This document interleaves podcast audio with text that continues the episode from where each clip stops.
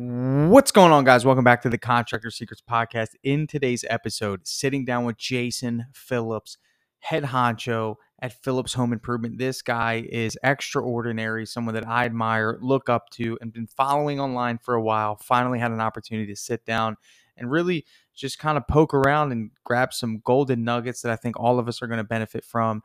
Uh, he is a uh, just a wealth of knowledge, ready to share, ready to give uh, such an awesome leader in our industry. So I hope you get a lot out of this. Actually, I don't hope, I know you will. Listen to it twice, guys. Thank you so much for checking out the Contractor Secrets podcast. This episode starts right now. Contractors all over the world are wanting more, more time, more freedom, more impact.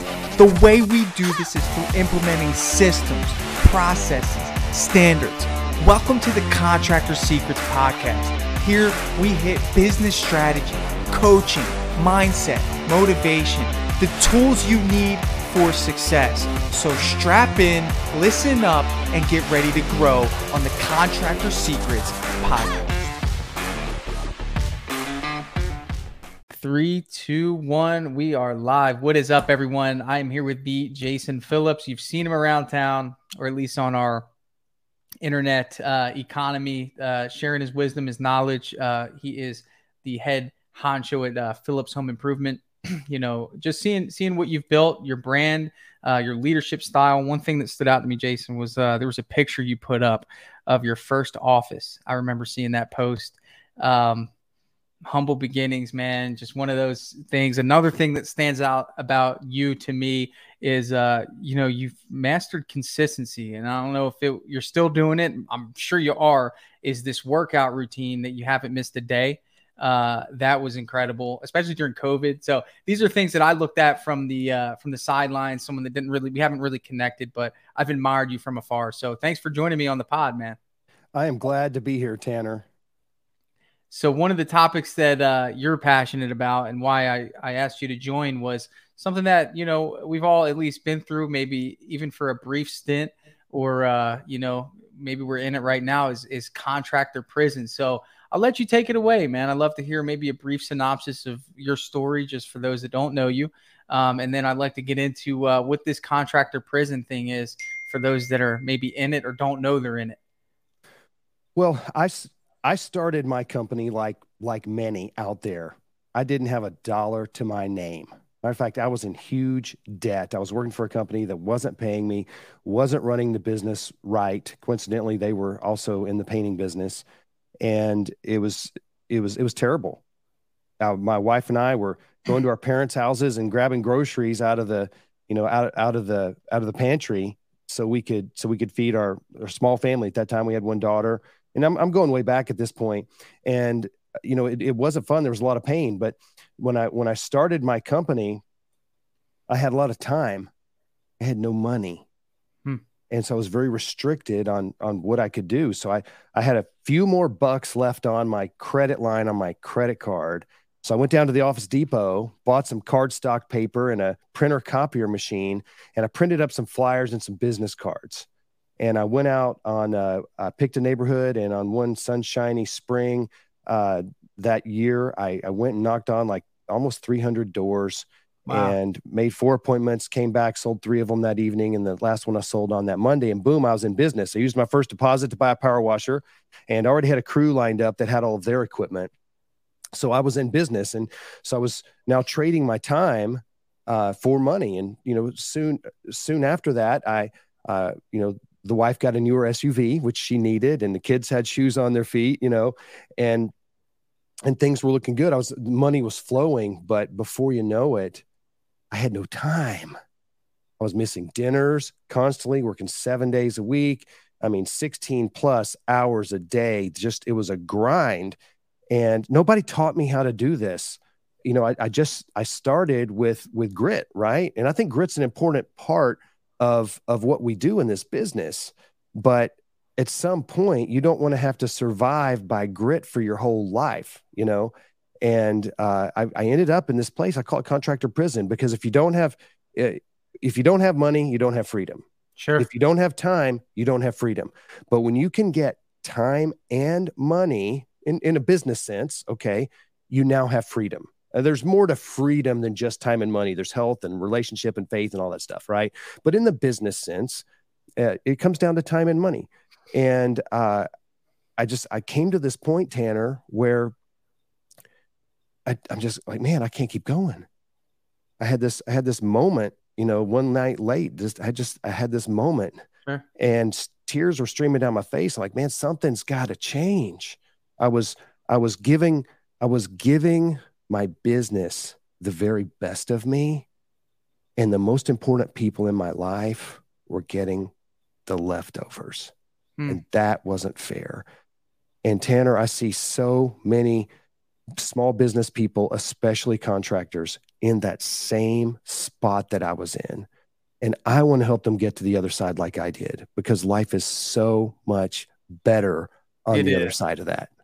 It is, man. What a what a story and what a mission. Um, you know, and you said some cool things that I want to maybe zero in on because I think the trade-off is so important. And I think anyone listening to this that's in that world probably got the big light bulb uh, when you mentioned how you know you achieved what you had set out for. You've got success, and I think from a masculine standpoint, and this doesn't say that female business owners can't achieve this, but when you're providing, you kind of put time with family off in the back burner because we're providing and we finally got some steam, and especially in your situation where you're at a point where you know you're asking for food versus getting a new SUV, shoes on the feet, and it's like we're in, in motion so much that uh, sometimes we, you know, think that we're doing something good when on the back burner, that need that other side of life needs to be held up too, maybe even in in a in a higher capacity. So I would like to know, you know, as many others probably listening to this, what how, what changed, man? Like what what was the big epiphany after you did that? How did you how did you fix this?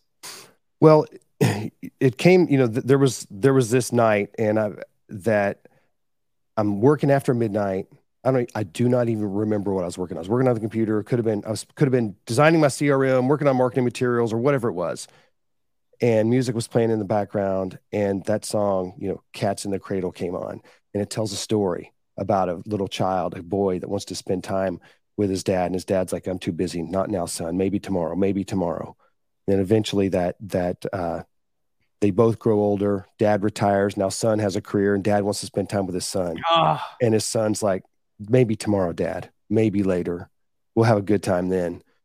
And that was me. I was the guy constantly saying, not now, son, not now, son, not now, honey, to, to all the most important people in my life. And at that, at that moment, Tanner, it, it, after midnight, sitting at that desk, I felt like an utter failure, hmm.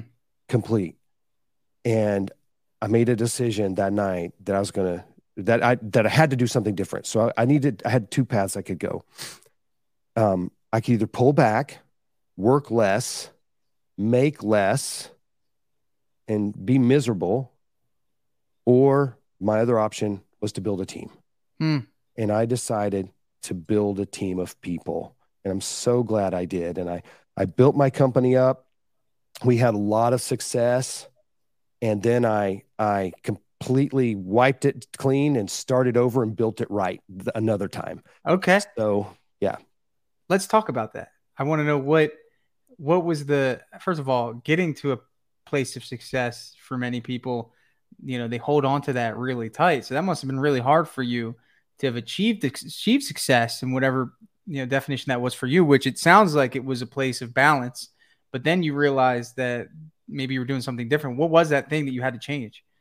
Well, there's there's I've been doing this now for 26 years this month. Okay, so there's been a lot of seasons, uh, but I got to this point. We were we were doing uh, 12, 13 million in revenue. Okay, and I had I had time making good money. And this is this is on a yearly basis. Yes. Wow. And uh, I had time, had money. Okay, but there was still a piece missing peace of mind hmm. was missing. And have you ever, I'm, I'm sure a lot of the listeners out there, you know, when when you run a business, you carry a lot of weight. And sometimes it's the weight of paying bills, making payroll, taxes, paperwork, the cell phone ringing. Sometimes it's those things. Okay. But I at that point, I felt like my business was so fragile because I didn't have a foundation of trust with my team. Hmm. And I had leaders, managers, and uh, frontline workers who were working on their own vision instead of on my vision. And and that's because my vision wasn't good. That's because I was a mediocre leader at that time. It was my fault, not their fault. Maybe I hired the wrong people. Maybe I led the wrong people. Ultimately, it was me. I take full account- accountability for that. And I just, I realized that I kept hitting the ceiling because my systems uh, were not scalable. And uh, all of my systems that I built early on were built for me and to help make me a personal powerhouse, which is what a lot of uh, owner operators do. But I didn't put them in a simplified manner in which I could like pass them off to the next person and have them run with it. Therefore, you know, I had like I had uh, 18 or 20 sales reps and they all had a slightly different way that they would price painting projects. Ah. okay. So you didn't know exactly what, you know, what was going in there and I had inconsistent delivery of customer satisfaction. So I didn't feel good about that because that didn't represent who I was. And so I I I went on a I went on a terror of personal of self-improvement, of leadership growth, just chewing through everything I could to grow. And I tried to bring some people with me. Some of them I, I could, and some of them I couldn't. But we went from like uh, right at 13 million down about uh, 18 months later, 5 million in rev- annual revenue. No kidding. And wow. yeah so that we we lost an incredible amount of money. And uh, then i started then i just rebuilt the foundation with with uh, leaders that i could trust. And and i just i have I have such a peace of mind now that i don't worry about turning my back on them. I don't worry about what they're doing when i'm not there i trust them they trust me i believe in them they believe in me. And and the whole world is different. I went from this extremely toxic culture at my company okay? Again the numbers were great but we had a toxic culture.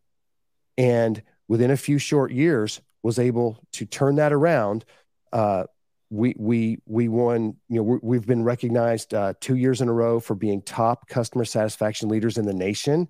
We've also uh, uh last year we won best places to work in north texas. And again this isn't me doing this and i'm not here to brag about me but what i'm saying is is it took a lot of courage a lot of money and i was willing to risk it all okay for a good night's rest. And it worked. I did it and i got to the other side of that again so there was the contractor prison part which was early on i was just working like crazy hours and uh, didn't have the time and i broke out of that and i got it and we were at a new level but ultimately I ran into uh, gla- ran into ceilings because my systems weren't scalable, and I also ran into issues where I didn't have a foundation of trust on my team because I had a toxic culture, and it does, all how, was me. I, would like to know how does faith play into that. How does faith play in that? That's a great question. So, believe it or not, I was up until that point, my wife and I, we ran the children's department at our church. Okay. And I literally had a dream one night that uh, of me giving something to my leaders and them turning around and handing it to other people and that was a message to me mm. that i that the new season in my life was starting of investing in in in my leaders and my team at work and so i went in the next day talked to my pastor resigned put in notice and uh and that's when i started this whole journey Hmm. I really believe my my my purpose, my mission in life is to uh, lead and inspire and equip, empower uh, leaders, and specifically home improvement contractors, so that they they can break free of contractor prison and live life with purpose beyond beyond running their business. And that's one of those things we can get into this. Our business will will take every bit of time we'll give it. It'll take all of our money. It'll take all of our energy and will suck our life away if we let it. But in reality what it should be our business should be a tool that fuels our life's purpose with the finances that we need okay the, the finances that we need and and you know we all have we all have a purpose beyond our business and everybody's is different and and when we can discover what that is and go after it but if we're if we're in chains in our business because we haven't set our business up right you know we, we may have these tanner we may have these uh, skills to build the widget you know the deliver the paint job whatever it is. We know how to paint cabinets. We know how to paint this. We know how to paint that. We can get that down. Okay but but the skills that it takes to run a business historically there's been no one teaching that to home improvement contractors painters.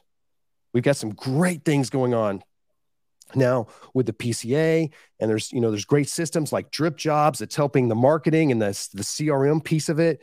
But I'm going way back when none of that was there. There was there was nobody to teach me how to do that and uh and so many times you know we we we we spend our life making the widget and we don't develop the the business skills that we need and further we don't develop the uh, people skills at the end of the day, man, we're in the people business. We're not in the painting business. It's it's people who represent our company, people who deliver the paint jobs, people whom we're serving, people on our team. Unless you just want it to be you as the owner. If you love doing all of that and you don't like people, well then then you're doing exactly what you should do. But if if you want to have your company be a source of revenue, an asset to you, so that you can go and live your life's purpose, then we've got to we've we've we've got to be great at delivering the widget. We've got to be uh, great with business skills and great with people skills. I look at the large amount of contractors, generally speaking, ages 50 and above, that are looking at their aching joints and have pain and, you know, not really sure what the future holds. I mean, as things get more expensive, retirement doesn't seem to be anything uh, achievable. Those guys, I, I actually, you know, hurt for in a sense because they laid the foundation. You know, they've been doing this for 30, you know, I have 30 years of experience. People are applying for jobs with me um, with this much experience. Very hard for them. They're kind of getting X'd out of the market because they're not staying up to date with the changes in the way people buy. Um, you know, and I think there's some some of those people maybe listening, and I, I you know, I'm curious, you know, you, you have someone that's a technician. You know that term very well, I'm sure. Just somebody that's making the widgets.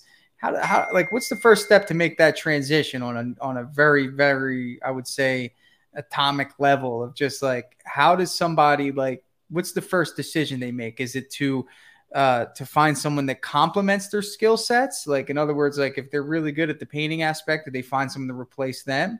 Or do you think it's more beneficial for them to hire somebody that uh, has maybe sales experience and they can take over that role like you know really like on a new on, on a very small level what do you think that next move is i think that tanner is going to be slightly different based on the individual and the first thing i would say would be to delegate the administrative tasks as much as you can okay the now the sales the marketing and the the delivery of your product are vital components. Okay.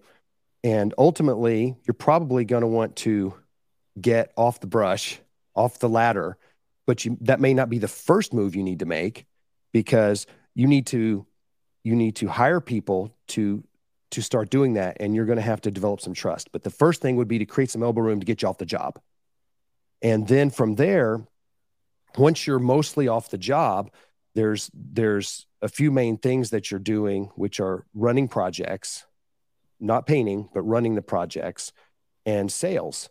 And from from there you might want to go one way or the other and i would i would recommend that you make that decision based on a, a personality assessment because some people that are great at sales okay your typical salesperson is going to be a lot different than your typical project manager. The needs of the person, the drive of the person, yeah. and the needs and the rewards of those two jobs are vastly different from one another. So I would suggest, I would suggest, you know, if you had to give up one, okay, would I rather would I rather run projects all day or would I rather run sales all day? You probably already know which one it is. And at the same time, we need to not be mistaken to think that a salesperson is just Mr. Talkative. Right. Okay. Sales, it, sales is not talking. Sales is asking questions. It's mm-hmm. understanding. It's building trust and building rapport. All of those things. So don't think because you're, you know, you're you're not a real talkative, outgoing person. Don't think that you're not a salesperson. When you do your initial hiring, I mean, are you involved in the hiring process in Phillips Home Improvement at all now? Only for leadership positions. Okay. So for leadership positions, but I'm sure the same principles apply, right? For you that you've passed on to your leadership team to make hires. I'm sure, you know, in terms of what you guys are looking for, how are you assessing who's a good fit? You know, can you maybe take us through a little bit of what that process looks like? So let me take you back a little further than that, Tanner. When my company was smaller and I didn't know any better, if you had a pulse, you probably had a job if you could start on Monday. And that was terrible because I hired a lot of people that were a terrible fit for my company. And I also hired a lot of people that were a good fit for my company. And I put them in a job that was not made for them, that they weren't made for. And therefore they got frustrated. They couldn't deliver. And I got frustrated and it just, it, it just went down in flames. So today we have a, uh, a very specific process of, of interview questions. Everybody uh, takes a DISC personality assessment. Okay. Be- because I know that there's basically two personality styles, behavioral styles that are going to succeed in sales at my company. And if you're not one of those styles, you I may have a place in my company for you, but historically you're not going to succeed and you're going to get frustrated because the because of the way the position is run and and you know a lot of people they they want to say wait what profile do i need to hire for this position? Okay well, there's typically a good answer to that but it's not just about hiring that right person or it's also about how do we how do we uh, motivate how do we train how do we communicate with that person? Um, maybe not how we how do we motivate them but what are they motivated by and how do we right. adapt to that? How do we manage and lead and promote and correct that person so personality styles if, if there was tanner if there was one if there was one tool i could put in my toolbox if i could go back 25 years and put one single tool in my toolbox it would be learning about personality and behavioral styles. Yeah that's so good man. Especially i think because that keeps you know that gives you some form of data to make decisions off of. Like and i think you know I'm, i'll be honest like sometimes i'm a, i'm a little bit of an emotional leader. Like i'll you know hear hear the story hear the uh you know and and and don't really use data in a sense to make decisions but i think that's a good baseline because um, in, in my business, you know, mostly uh, the only hires I'm doing are painting painters right now. You know, we've we've kind of have our management team, and generally speaking, I like to hire from within for a leadership position. And I'm sure when you obviously scale to the position that you were in, you might have exhausted your resources and wanted to bring in outside help. That makes sense bringing this back down to the level of maybe the, the people that are at my stage, maybe looking at personality profiles and things like that. Let's talk about painters. I mean, you said, you know, you gave some examples of how that would be great for a salesperson, but what about those that are looking to find good painters, good team members? You know, um, how would you use a DISC personality profile or something along those lines to identify an attribute, a good solid attribute to a company? So, okay, full disclosure, our painters are subcontractors. Okay, so but I'm so I'm going to talk about team members in general. Okay. For a moment. Sure. The first Which the first fine. thing the first thing we want to know is, you know, are they a good fit for our team at all in any position? Sure. Do they have a values match for us? And it takes it takes spending time either on the phone or in person, asking a lot of questions, looking for clues, and getting them talking. So many times when we're in the hiring process, we're trying to sell them on why they should come work for us. And we need to be letting letting the applicant do more of the talking so we can discover more about them and see if, you know, increase our likelihood that they're a good fit for our team. Now, you know, in a painting position, uh, if you're doing residential painting, your painters are probably going to be interacting with homeowners, your clients, on a fairly regular basis, maybe sure. depending on where they're at on the crew, right? Yeah. So you're you're gonna you're gonna want someone that has uh, somewhat of a friendly demeanor, but maybe they're not chatty Cathy either, because those people, you know, if you get someone that just wants to chat too much, they're never going to get any work done. Right. And and a lot of that you can see by looking at the DISC profiles, the the people that are going to be typically more more talkative. Right. Now, some people they're just they're all about getting it done. I'm going to get in there, I'm going to get it done. And those people will get results on the paint, but what they what what they don't always understand and you need to coach them through is is it's not just about the quality of the paint job. Sure. It's about the customer mm-hmm. experience. Are they smiling when you're done? Were they smiling through the whole time? Were you sure. pleasant in their home?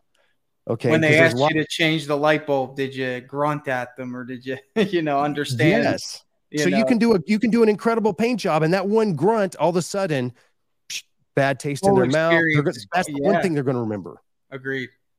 And so, you know, a lot of that it, once you, you know, once you can identify what might someone's uh, strengths and possibly their blind right. sides be, you can at least coach them through it. Okay and you know there's there's one there's one uh, personality style and uh, it's it's called uh, results oriented these people get stuff done however they need constant coaching and reminders that they they typically may have blinders on and not realize that they're running over people along the way doesn't mean they have a bad heart it just means that their their eye is on the prize and they're not noticing the people around them I think there's, you know, you run into that with a lot of people in the trade that like to work solo, and you have guys that want to build a team. You know, I, I talked to a lot of contractors that are interested in the idea of building a team of three, four painters working together. And you might get that guy that applies it. He's worked solo his whole life for most of his life. And, you know, I've personally had a crew member who, you know, the whole team would be following instruction and I'd be able to do my team meeting with them in the morning. And this was early on where I was still learning this stuff. You know, maybe you've maybe and I know you've had meetings where you could tell that one person's just not engaged. They don't care what you have to say. They don't respect you as a leader. They're so confident in their own abilities. What happens is is they almost believe that like you need them more than they need you. And I had that in my business and I think something like that would have helped because you know, ultimately, uh, it just created so even though that person's skill sets were needed and they were very talented, what it did was it actually like hurt the morale of the team. That person never, uh, you know, went above and beyond. If I called the other guys and said, "Hey, can you guys please stay an extra 30 minutes? I really just want to get this job out of the way." You know, he's cleaning the brushes and leaving. Uh, you know, oh, I already put in my time. You know, and it's like they, you know, although yes, is he getting paid for his time? Is he doing what he's asked to do? Does he probably do more than everyone else? Does his quality supersede everyone else? Sure. But I had to make a tough decision to say, you know what? In the same way, probably the same muscle that you use to say, hey, I'm cutting my business in half. I'm going down to the roots. I'm going down to the foundation. I'm going to have to let this guy go, even though production is going to hurt. You know, morale is going to go way up you know, people are going to recognize like, oh, you know, and what's interesting is, is when you make the tough decision and you're on the other side of it, what happens? Everybody's happy and you're like, man, I should have made that decision a lot sooner. So personality, man, that's that's a big one, and I I appreciate you bringing that up and giving us a tool to help us maybe identify this a little quicker. You know, it, it does, Tanner, take courage to terminate a toxic top performer, and it does. but you'll be like exactly what you said. You'll be surprised. The other people will either secretly or publicly celebrate and thank you and wonder why it took you so long. And guess what else they'll do? They will rise to the occasion. Agreed. And they, people want to see their leader protect their team culture, work with integrity, manage with integrity, and not allow and not allow people that are reckless uh, and and closed minded to be on the team. Sure. And you know, it's one thing to say, you know, hey, he does a good, he he he did what he was asked to do. Well, let's add, if if we reframe the expectation, your job is not just to paint, your job is to wow a client. It's two things: is to paint and wow the client. So now, and and is to be a great team member. Yeah. Okay. So now, have you done your job? Yeah. Exactly. And it is the end. And again, that's the culture of, of what they're in. I mean, I think many look, dude, you know, honestly, you, I, and you know, some of the people that we interact with, these business owners actually care about this. And what's what's what's happening is there's a wave of customer service and being just as important as the quality of the work. 10 or 15 years ago, you know, your painter shows up whenever he wants. You know, you heard he does good work, no follow ups, no communication. Uh, you know, they do one room, leave, go to the next job, come back, and no one cared. It was one of those things where that's the norm. It's almost like you know uh, how the uh, the land uh, improvement services. You know, you hope that they show up when they show up. They bring the dirt, and if they level it out, you know, you're lucky. You know, before it rains, like it's just one of those things. But with the painting space, I think there's a wave coming, and I think the problem is is that people that work for those dirt companies they're not used to that, right? So when they get interviews and they uh, acquire or, or, apply to different positions, when they hear that and that you're referring to, um, that's weird. It's like, you know, that's never been something they've had to actually care about or implement. So with the painters in the same breath, you know, we're getting uh, applications and things like that, making it a point to emphasize like, you're not just here to paint. You're here to create a customer service experience. How would you handle this scenario?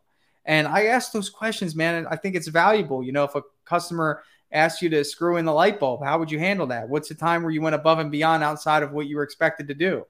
You know, like really just trying to emphasize, like, I want people that aren't just running out of the house at the end of the day. Um, just some things that I've learned, but I'm sure, you know, in the same breath, you've been through with all your experience, this, these same things. I'm at a much smaller level than you. I admire what you've built. Uh, but I think even as you grow, the, the same problems could occur. You just have better systems to handle them, right? You know, if, if you think about this, like th- let's take the screw in the light bulb. Okay, let's look a year down the road when they want more painting done. Sure. And they remember that they remember that moment. Did they do okay? If you did it, they may not even remember it. But if you were grumpy, they're going to remember it and they're probably going to go somewhere else. It's important that every single member of our teams realize who really pays the the, the bills, who really makes the paycheck. It's the oh, customer. Oh yeah, it it's comes the customer. we just we just divvy it out. and and every time you don't thrill a customer, yeah. all of a sudden your marketing expense just went up. Your yeah. Google stars go down. Okay, the amount of money you've got to take to get the same amount of leads goes up. Yep. And and and helping us as business owners, one, we need to understand it, but we need to make sure our people understand it as well. And you know, we measure uh, uh, NPS on our projects, and we can drill down by that's Net Promoter Score. We we have minimum acceptable standards for our Net Promoter Score, and anytime we get uh, a negative, okay, we are investigating what happened, and we're having accountability conversations with people. And sometimes it's like, hey, we dropped the ball. I mean, sometimes we we're not perfect. We're far from perfect, but we are striving to Generally wow speaking, every client. Customers will be okay if you're willing to fix it, if you're willing to be there. If you avoid it and you start deflecting, and you know, I went to a job the other day. Um, it wasn't to our standard. I think you know it was one of those things where maybe I put a little too much pressure on the job time. The cut in lines were not what they should have been but what I love, man, and, and this is such a good example, is that I brought it to their attention. And without me even having to ask, there was the approach of, don't worry, I'm going to go back and fix it from who was responsible. And in the same way that I love that as a leader, I think our customers love that as well. And that's the culture, man. That's what culture's about. You know, I, I, I think, uh, you know, everything you're saying is so valuable. I hope anyone listening to this picks up what you're putting down, these little treasures of wisdom um, you know, as we as we close, uh, I, I kind of want to uh, get you for a few more minutes on personal development. I think as a leader in business, I think personal development is so important physically, mentally. Can you just kind of give us some uh, tidbits of your routine, maybe some things that you're doing to stay stay fresh, um, maybe some boundaries that you've put in place personally um, to help you achieve the success that you've gotten on a personal level? Could you kind of give us some Absolutely. Those, uh, nuggets, my friend? You know, Tanner, I, I realize that uh, the lid on my business is me. I also realize that I can't do and achieve what I want for our vision on my own. And I have to be on my game. And my there, there's a there's a there's a formula and it's uh, I think it's in, I think it's in ecology, but it says that learning, the rate of learning needs to be greater than the rate of change in your environment. So L for learning and environmental change is EC. L must be greater than EC. Mm. So I my environment is changing. You know, people aren't changing, but the ways in which we market, the ways in which we run our business, and all of those things are changing. And I need to be growing faster than that change. So if I am just sitting still stagnant, I'm actually moving backwards. And so I have to go forward. By default moves backwards in that case. Yes. Well. So uh, one of the things, I mean, on a personal level, uh, having my routine, I'm, I'm, I'm not a very structured guy. Okay. But I know when I keep certain things on routine in my life, I have freedom to do everything else I want. And uh, I like to go to bed at the same time. I, I hate waking up tired. So I'm most productive in the morning. I don't like waking up early, but if I go to bed on time and get a good night's rest, I wake up early and I go through a morning routine. Um, I'm, a, I'm, my optimal day is I'm up two and a half hours before I'm at work. And so I, I get up, I I make some I, I make my morning drink, which is hot water with a full blended lemon in it and a little bit of salt in there. I drink that, have a cup of coffee. I stretch. I walk on the treadmill. Um, I do some morning affirmations. I read my Bible. I pray. I listen. I journal. I think. I dream. And after I've done all of those things and organized, re- reviewed what I have laid out for my day, the two most important things I've got to get done for the day, at that point, I may check through a few emails, maybe respond to some messages online and boom, I'm out the door.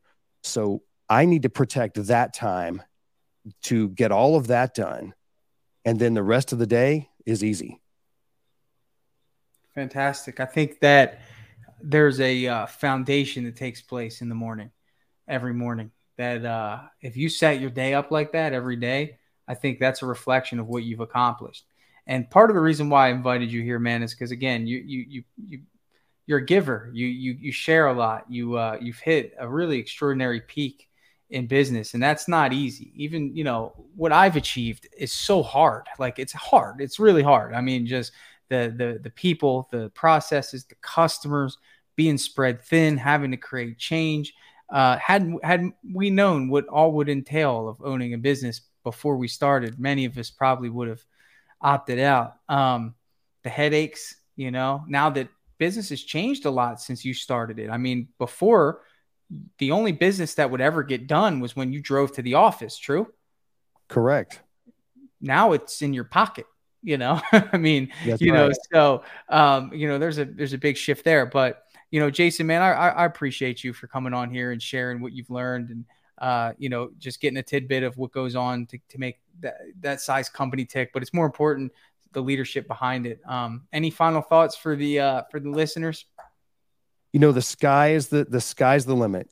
If if if you are wanting to make your life, your company better, and and I, like like I say, break out of contractor prison. There's really three keys: grow as a leader, build a team of great people, and empower those people with simple, repeatable systems. Hmm it's a it's a simple framework, and with dedication and doing it every day, you can make some progress and really uh, make make the life that you want. How can people get a hold of you, Jason? Uh, the best way is just uh, go to jasonwphillips.bio bio jasonwphillips.bio. Phillips has two L's. All my links are on there. Awesome. Jason, thanks so much, man. Hope to have you around sometime again soon. Uh, and again, you know, anyone listening to this, please maybe even listen to it twice. Thanks for having me today, Tanner. Of course, man. Hey, hey, thanks so much for checking out the Contractor Secrets podcast. Stick around. I am going to drop in a short testimonial uh, that one of our awesome heavy hitters in DripJobs uh, had agreed to give out for us. So if you want to hear a little bit about how DripJobs is helping contractors, stick around uh, for the end of this episode and you can listen in. Real quick, what's going on, everyone? I'm here with Randy Smith, DuraPro. You may have heard of him if you listen to podcasts. He is someone that did a business breakthrough with me and is also a DripJobs user. I'm just going to start off, man. You know, you're doing this for me um, and DripJobs, of course. I just want to know raw thoughts about what the software's done for you. It, are you a fan? Um, do you hate it? Uh, what what do you what are your thoughts? Yeah, man, I I absolutely love it. Um, definitely what I was looking for in a software and a CRM. Like before DripJobs, I had I I couldn't even tell you how many different like softwares I was trying to use and manage to accomplish the same thing. Um, and it was just a headache. And then yeah. now oh, just having the all in one is a big thing. And then from there, my, I mean, my favorite thing is really, I feel like it's just taking my sales process, you know, to the next level.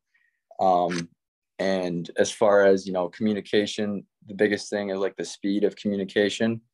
Yeah. Um, customers love, I mean, nowadays with Amazon and everything, yeah. like everyone wants things now. They're used um, to it. Yeah. So like, yeah. for example, yesterday I had, you know, someone fill out, see my Facebook ad, they filled out the request and it was at like 4.30 p.m. And I was leaving the job site and they, they said today worked. So it was like scheduled for 6 p.m. Drove over there and showed up. Mm, so it's that like quick. Yeah. Within an hour, you know, they've got an estimate in their hand on the spot. Um, That's powerful. So yeah, it's definitely taken the sales process to the next level, yeah. which is big. And and I love the the customer portal. Like it's just super professional, and you know you can throw all the details in there. It looks really nice. Um, being able to present it on the iPad. Um, are you so? Are you selling on the spot? Yeah. Yeah. Yep, man, I, I love yeah. selling on the spot. I think it just getting people to squiggle on the on the with their finger on the iPad. Yeah. yeah, I think it just makes your close rate go up. You know, having just DripJobs alone with um the ease, like the how easy it is for them to sign with you, right? You've got iPad out, they can see everything. Um, they can put their credit card info, um, yeah. which is which is big. So that that's probably my favorite part is just you know it gives me that confidence that I know I feel like we're the most professional company um, compared crazy. to the competitors, and you can kind of sell your jobs for more.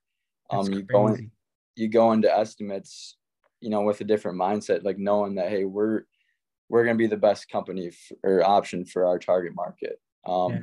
And you just have that confidence, and um, so that's wow. been one of my favorite parts of it. Um, then on the other end too, just I love how I'm building up a pipeline um, and I'm not missing any leads. So obviously, like we're all busy with contractors, phones blowing up. It's sometimes it's tough to to not miss leads, but with with this, you know, it, everything goes right into DripJobs, into those cold leads. I don't have to worry about missing them, and they're getting those follow ups. Um, and it kind of is helping me prepare for you know the downturn because you know right now it's like oh everything's booming you know phones are ringing but i know that that doesn't always last forever so being able to prepare um, have that pipeline of leads building up so when you are yeah. slow you can reference it yeah exactly. Have you used the blast feature yet? I have not yet but it's a good feature. Dude every time i hit that blast feature i get something you know and and for those that are listening or watching that don't know what that is what, what he's referring to in terms of the pipeline is like you can have you have a pipeline of every person that you've given a proposal to or every new lead that has come through that maybe hasn't converted to an estimate. And all you got to do is hit one button and you can send out a message to just those people so you can imagine if you have a hundred people that you've given proposals to that haven't told you yes or no or haven't opted out of communication right you can just blast them a message saying, Hey, just reaching out today, we can give you 250 bucks off your proposal. And every time I've done that, I've gotten at least two or three jobs. So I use it sparingly, of course, when you need it, but it's just good to be able to do it. Yeah. Yeah, exactly. That's awesome, that, but I'll have to. That's huge. I love uh, I love what you said, man, because there's an interesting thing about what you said in terms of um, well, number one, selling on the spot, right? Creating an experience. But you know, dude, when when I made this, it was out of frustration, right? Great things come out of frustration because I know like you got to have the full circle from the initial intake to the final goodbye.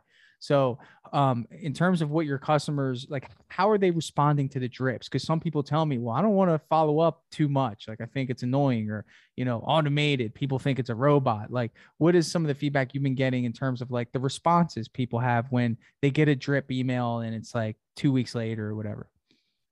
Yeah, I've I've gotten only good feedback from it. Really, I mean, I'm sure it's annoyed a few people that you know ended up not being our customer anyways. Right. So it's like, hey, you, you're never gonna make anyone everyone happy. Right. Um, but overall, I think people appreciate um, the communication. Like in the trades in general, I've have gotten a rap for you know not answering the phone, not getting back to people. So I think being able to showcase, hey, we've got a system in place where you know we're organized, we're on top of it, um, and we're communicating with you you know, from the second you reach out to us all the way to wrapping up the job.